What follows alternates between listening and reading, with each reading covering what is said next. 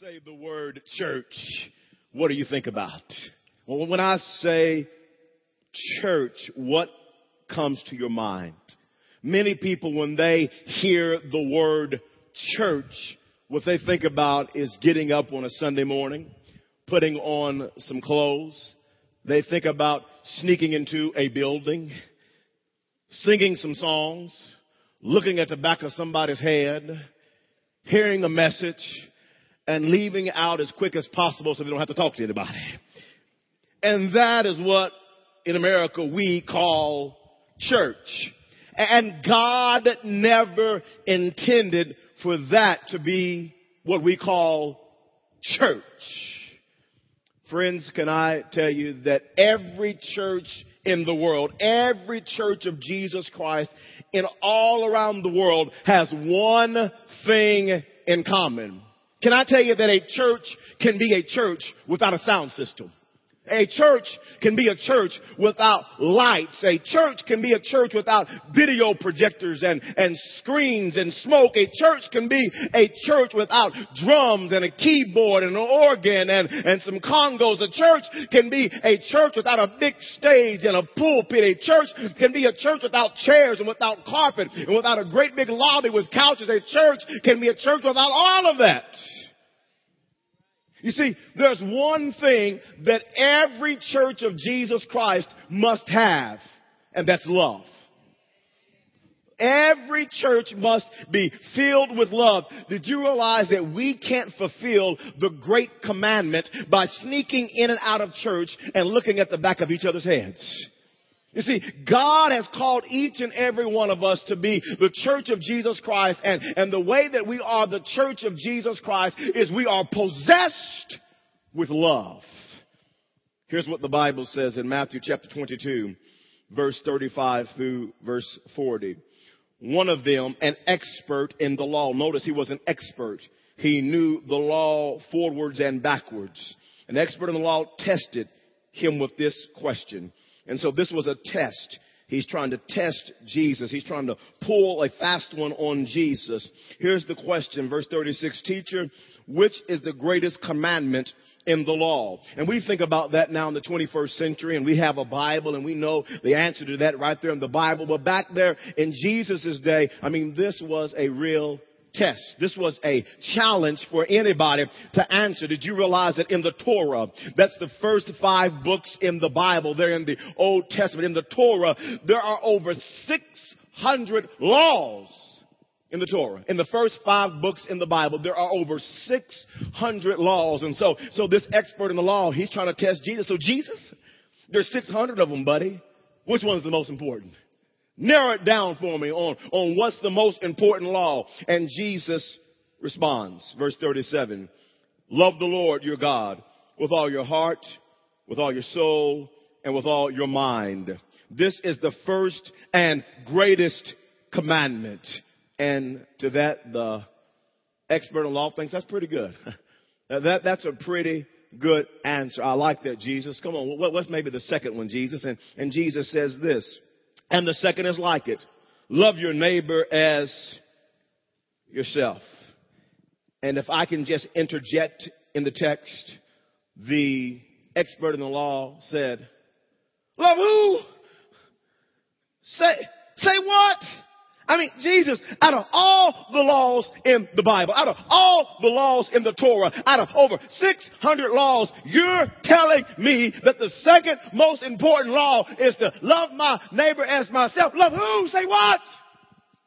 Yeah, Jesus, yeah, that's what it's all about. It's all about love. Is it not? Oh, you mean, you mean, you mean every law? What about what the prophet said? What about Jeremiah? What about Isaiah? I mean, what about all the prophecies that they gave? What about all the laws and instructions that they have given? I mean, Jesus, come on, what do you, what, come on, sum it up for me. You're telling me it's all about love. Jesus said, well, let me, let me address this for you. Verse 40. All the law. Yeah, I know you're thinking about all the law. All the law. I know you're thinking about Jeremiah and Isaiah and, and, and Habakkuk and, and I know you're thinking about all the prophets. He said, all the law and the prophets hang on these two commandments. Jesus said the church my people, it's, it's all about love. It's about loving God and loving others. That's why the mission statement of our church is to connect people to God and to others. And the only way that we can be the church of Jesus Christ is by loving each other. The only way that we can fulfill the great commandment is by loving each other. So for the next few moments, I want to talk to you about a, a, a church of love, a, a loving church. You can follow along with me in your bulletin there. There's some sermon notes. Point number one is this. Love can't happen from a distance.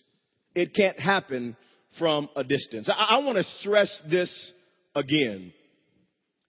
We can't come to a building, sing a few songs, look at the back of each other's heads, hear a message and leave and call it church. Now we can call it a service. We can call it an experience, but we can't call it church because the church of Jesus Christ is about being together. The church is about relationships. The church is about knowing each other. The church is about meeting each other's needs. And none of this can happen from a distance. And in Acts chapter 2, we see what the church should look like. We see our model of the church. Look with me in Acts chapter 2. Verse number 41 says this, those who accepted his message were baptized and about 3,000 were added to their number that day. I mean, the church was growing rapidly. People were being saved. They were being baptized in water. And one day, 3,000 people were added to their number. You say, Pastor, can a large, fast growing church still be the church where relationships are built and where needs are met? Can that happen in a large church? Absolutely. Absolutely. And we see this here at the church of Jerusalem. Verse 42 says this. How did it happen, Pastor? How did it transpire? How did they be the church and not just come to church? Verse 42, they devoted. They were committed. They, they devoted themselves to the apostles' teaching and to the fellowship, to, to fellowshipping, to getting to know one another, to spending time with one another, to the breaking of bread and to prayer. Everyone was filled with awe and many wonders and miraculous signs were done by the apostles. Notice verse 44. All the believers were together. Everybody shout together. Amazing. 3,000 people saved in one day. We don't even know really how large that church was at that time, but all the believers were together. And I want you to see how much the Bible stresses about them being together because coming to a Sunday service, singing some songs, looking at the back of each other's heads and hearing a message and going back home and doing it again the next week and calling that church is never what God intended for the church to be. And the Bible goes on to say, and had everything in common, selling their possessions and goods, they gave to anyone as he had need. Every day they continued to meet together. It's about being together in the temple courts. They broke bread in their homes. That's our community group ministry. Encourage you to get plugged into our community groups. It's the home plate at People's Church. You see, church in the biblical model of church was not just coming to a building and singing some songs. No, they broke bread in their homes and ate together with glad and sincere hearts, praising God and enjoying the favor of all the people. And when they worshiped God together in the temple courts, when they broke bread in their homes and they, and they fellowshipped and, and when needs were being met, the Bible says this, and the Lord added to their number daily those who were being saved. Friends, can I tell you, that's church. That's church. See, Pastor, what's the takeaway from this portion of scripture? Here's the takeaway. God wants us to be a family. God desires for us to build relationships with one another. Over 50 times in the New Testament, the phrase one another or each other is used. We are commanded in the New Testament to love each other, to pray for each other, to encourage each other, to admonish each other, to greet each other, to serve each other, to teach each other, to accept each other, to honor each other, to bear each other's burdens, to forgive each other, to submit to each other, to be devoted to each other. And there are many other mutual tasks that the Bible says for each other, for one another to do. And friends, these are what you call family responsibilities that God expects all of us to fulfill through a local church. And this can only take place when you and I realize that being active in church is more than coming on a Sunday, singing some songs, looking at the back of each other's heads, hearing a message, and leaving. Church is more than that. It is about building relationships, getting to know each other. It's about needs being met. It's about growing spiritually together. You see, you can worship with the crowd, but you can't fellowship with one. And that's why we have community groups. And I, I want to challenge you and encourage you to get plugged into one of our community groups. You can see a list at the table of the groups that we already have. We would love for you to start a group and grow, grow, together spiritually with other believers. Some of you, you say, Pastor, I'm not there yet. I'm, I'm not ready yet to slip into somebody's home yet. That's why we're launching Wednesday Night Connection. Wednesday Night Connection is a middle sized group where you can get to know some people. There's going to be Bible studies where you can grow spiritually together. Now, now that's not the end all. The end all at People's Church is to get you plugged into a community group. And this is just a, a, an avenue to help you to get plugged in, to help you start building some relationships, to help you get to know some people, to help you journey and grow spiritually in God. And so I want to encourage you to get plugged in. Church is not just about coming on Sundays and singing some songs and hearing a message. It's about getting plugged in to the family of God and we're giving you that opportunity this Wednesday night. Would you get plugged in? Number two is this. There's a second thing that I want you to notice. Love requires action. Love requires action. Let's look at a biblical example in 1 John chapter 4, verse 7 through 9 the Bible says, Dear friends, let us love one another. For love comes from God. Everyone who loves has been born of God and knows God. Whoever does not love does not know God because God is love. Verse 9. This is how God showed. Everybody say showed. I want you to notice that. This is how God showed his love among us because love requires action. You see, God did something. He didn't just talk about loving us. God did something. He showed his love among us. How? He sent his one and only son into the world that we might live through him because love requires action. You can see it over in 1 John chapter 3 verse 16 and 18. The Bible says this is how we know what love is. How do we know? How, how can we look and say that's love? That, that's love. Here's what, here's what the Bible says. Jesus Christ laid down his life. He did something. He, he acted. He laid down his life for us and we ought to lay down our lives for our brothers. Not just talk about loving each other. Love requires action and we ought to, just like Jesus did, lay down our lives for our brothers and sisters in Christ. Verse 17, if anyone has material possession and sees his brother in need but has no pity on him, how can the love of God be in him? Dear friends, let us not love with words or tongue, but with actions and in truth.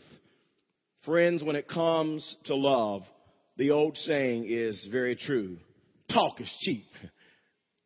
Talk is cheap. We love with actions. You see, the only way that we can care for each other is by acting. Helping each other takes action.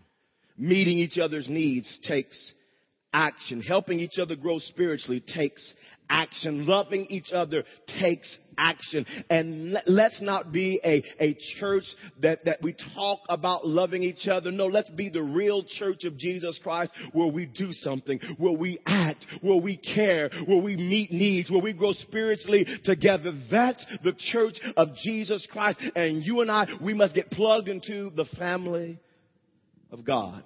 Church has never been about coming on a Sunday, looking at the back of each other's heads, singing some songs, hearing a message, and going home. That's never been the church of Jesus Christ. There's a, a third thing that I want you to see. Number three is this love requires time. Love requires time. There was a man who wanted to prove his love to his wife. He wanted her to know how much he loved her. So he swam the deepest river. He crossed the widest desert. And then he climbed the highest mountain. And she divorced him because he was never home. you see this? This old boy tried to show his love, but he just didn't show it in the show the best expression of love, and that's time. You see, love is spelled T-I-M-E. And too often people try to share their life without sharing their time. And that's simply not possible because time, time is the stuff that life is made of. And if we're going to be the church of Jesus Christ, we have to take time for each other. Love requires time. And I do realize that you and I, we're, we're very busy people. I'm busy and, and you're busy. But here's what I know about life. Here's what I know about me and you is that we take time to do the things that we want to do. We, we all do. And can I tell you, we need to be the church. We need to follow the great commandment to love God and to love others. And the only way that we can do that is to take time out of our busy schedules to spend time with one another, to help one another, to grow spiritually with each other. And we're giving you that opportunity beginning this Wednesday night with Wednesday night connection. You say, Pastor, I work on Wednesday nights. That's a good reason not to be here. But listen, the end goal is not Wednesday night connection. The, the end goal is a community group. Get plugged in. Start one at a convenient time for you that other Christians can come to and fellowship and grow together spiritually, and needs can be met. Get plugged in. Take the time to do it. Here's what the scripture says in Galatians chapter 6 and verse number 2. Carry each other's burdens. One translation says, uh, help each other with each other's problems or, or trials or tribulations. Carry each other's burdens, each other's problems, each other's trials. Be there for one another. And notice what Paul goes on to say. And in this way, you will fulfill the law of Christ. You say, Herbert, what is the law of Christ? One word, love. You say, Herbert, how do we fulfill the law of Christ? Love God, love each other. And Paul says, here, here, here's how you love each other. You don't talk about it. You don't just blow your mouth off and say, well, you know, we're loving each other. No, Paul says the way that you love each other is carry each other's burdens. Be there for each other. And there's nothing like having a brother or sister in Christ, somebody who knows the Lord to be there with you in a time of trouble, in time of need. You see, you can have a friend out there in the world, but they'll point you to all kind of different ways. They'll point you here and there. They'll point you to all kind of, uh, of worldly advice that will not have a kingdom and spiritual and an eternal impact on your life. But there, when you're going through a difficult time, when you're going through a trial, and there's a Christian, a brother or sister in Christ, they can lead you to the Lord. They can point you to the Lord. They can encourage you in the Lord. They can be there with you and give you biblical advice. They can give you real eternal advice that will help you out in your time of need. Jesus said, listen, Paul says the way that we love each other and fulfill the law of Christ is to carry each other's burdens. You see, friends, when things are going bad, you need the church. You need the church. Get plugged into the family of God. And friends, when things are going good, the church needs you. Pastor, things are great in my life. Things are great in my marriage. Things are great at school. Things, are great at home. Things are great at work. Listen, the church needs you to carry somebody's burden, to help somebody else out spiritually. Let's not be selfish and keep the blessings of God to ourselves. God has blessed us to be a blessing. Love requires time. I close with point number four. Point number four. Love is a requirement for discipleship. A requirement for discipleship. John chapter 13 and verse 34 through 35 says this. Jesus said, a new command I give you. Love one another. As I have loved you, so you must love one another. By this, all men will know that you are my disciples if you love one another. Jesus said this. Notice what he says. The world, when people look at you, when they look at the church of Jesus Christ, they will know that we are disciples of God if we love one another. Notice what Jesus didn't say. He did not say that, hey, people will, in the world will know that you're the church if you sing good songs. They will know that you're the church if you preach good messages. They'll know you're the church if you got cool lights and some cool screens. They'll know you're the church if you got coffee at your church. No. No. All this stuff is just a tool to reach people. They'll know that we are the church of Jesus Christ if we love one another. We meet each other's needs. We care for each other. We're there for each other. We carry each other's burdens. That's what church is all about. Did you realize that God has designed each one of us? He's wired us to get to be plugged into the family of God. Just like He's created you, the way that you function is by having blood running through your veins. And the way that He's functioned and created you is for your heart to beat so that you can live. That, that's how God designed you. And just like He designed you with that, He's created you to be for, for the family of God. He, he's designed, you will never be totally fulfilled. You'll never be totally happy doing life all by yourself and not being plugged into the church of Jesus Christ. There'll always be an empty feeling because God has designed each of us to be plugged into the family of God. It's like a car. If you have a car and it has four flat tires, it'll still run, but it won't run right. and you can drive a car with four flat tires, but you can't go very fast. You can even turn, but you can't get much speed up when you turn, and you're, you're not going to get to the place you want to be very well because that car was not designed to function with four flat tires. Same thing with our life. When we just show up at church and sing some songs, hear a message and go home and never get plugged in, we're going through life with four flat tires. And we can go. We're not going like God wants us to go. We'll never really fulfill our potential in Christ.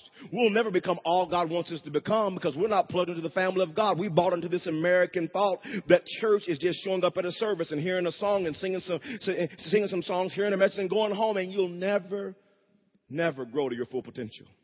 But when you get plugged into the church, you build some relationships. Tire gets aired up. You start meeting some needs, a tire gets aired up. You're growing spiritually with other believers, a tire gets aired up. You're, you're, you're plugged in and you're making a difference, a tire gets aired up. And you're going through life like you were designed to go through when you get plugged in to the family of God. Lord, thanks for this message.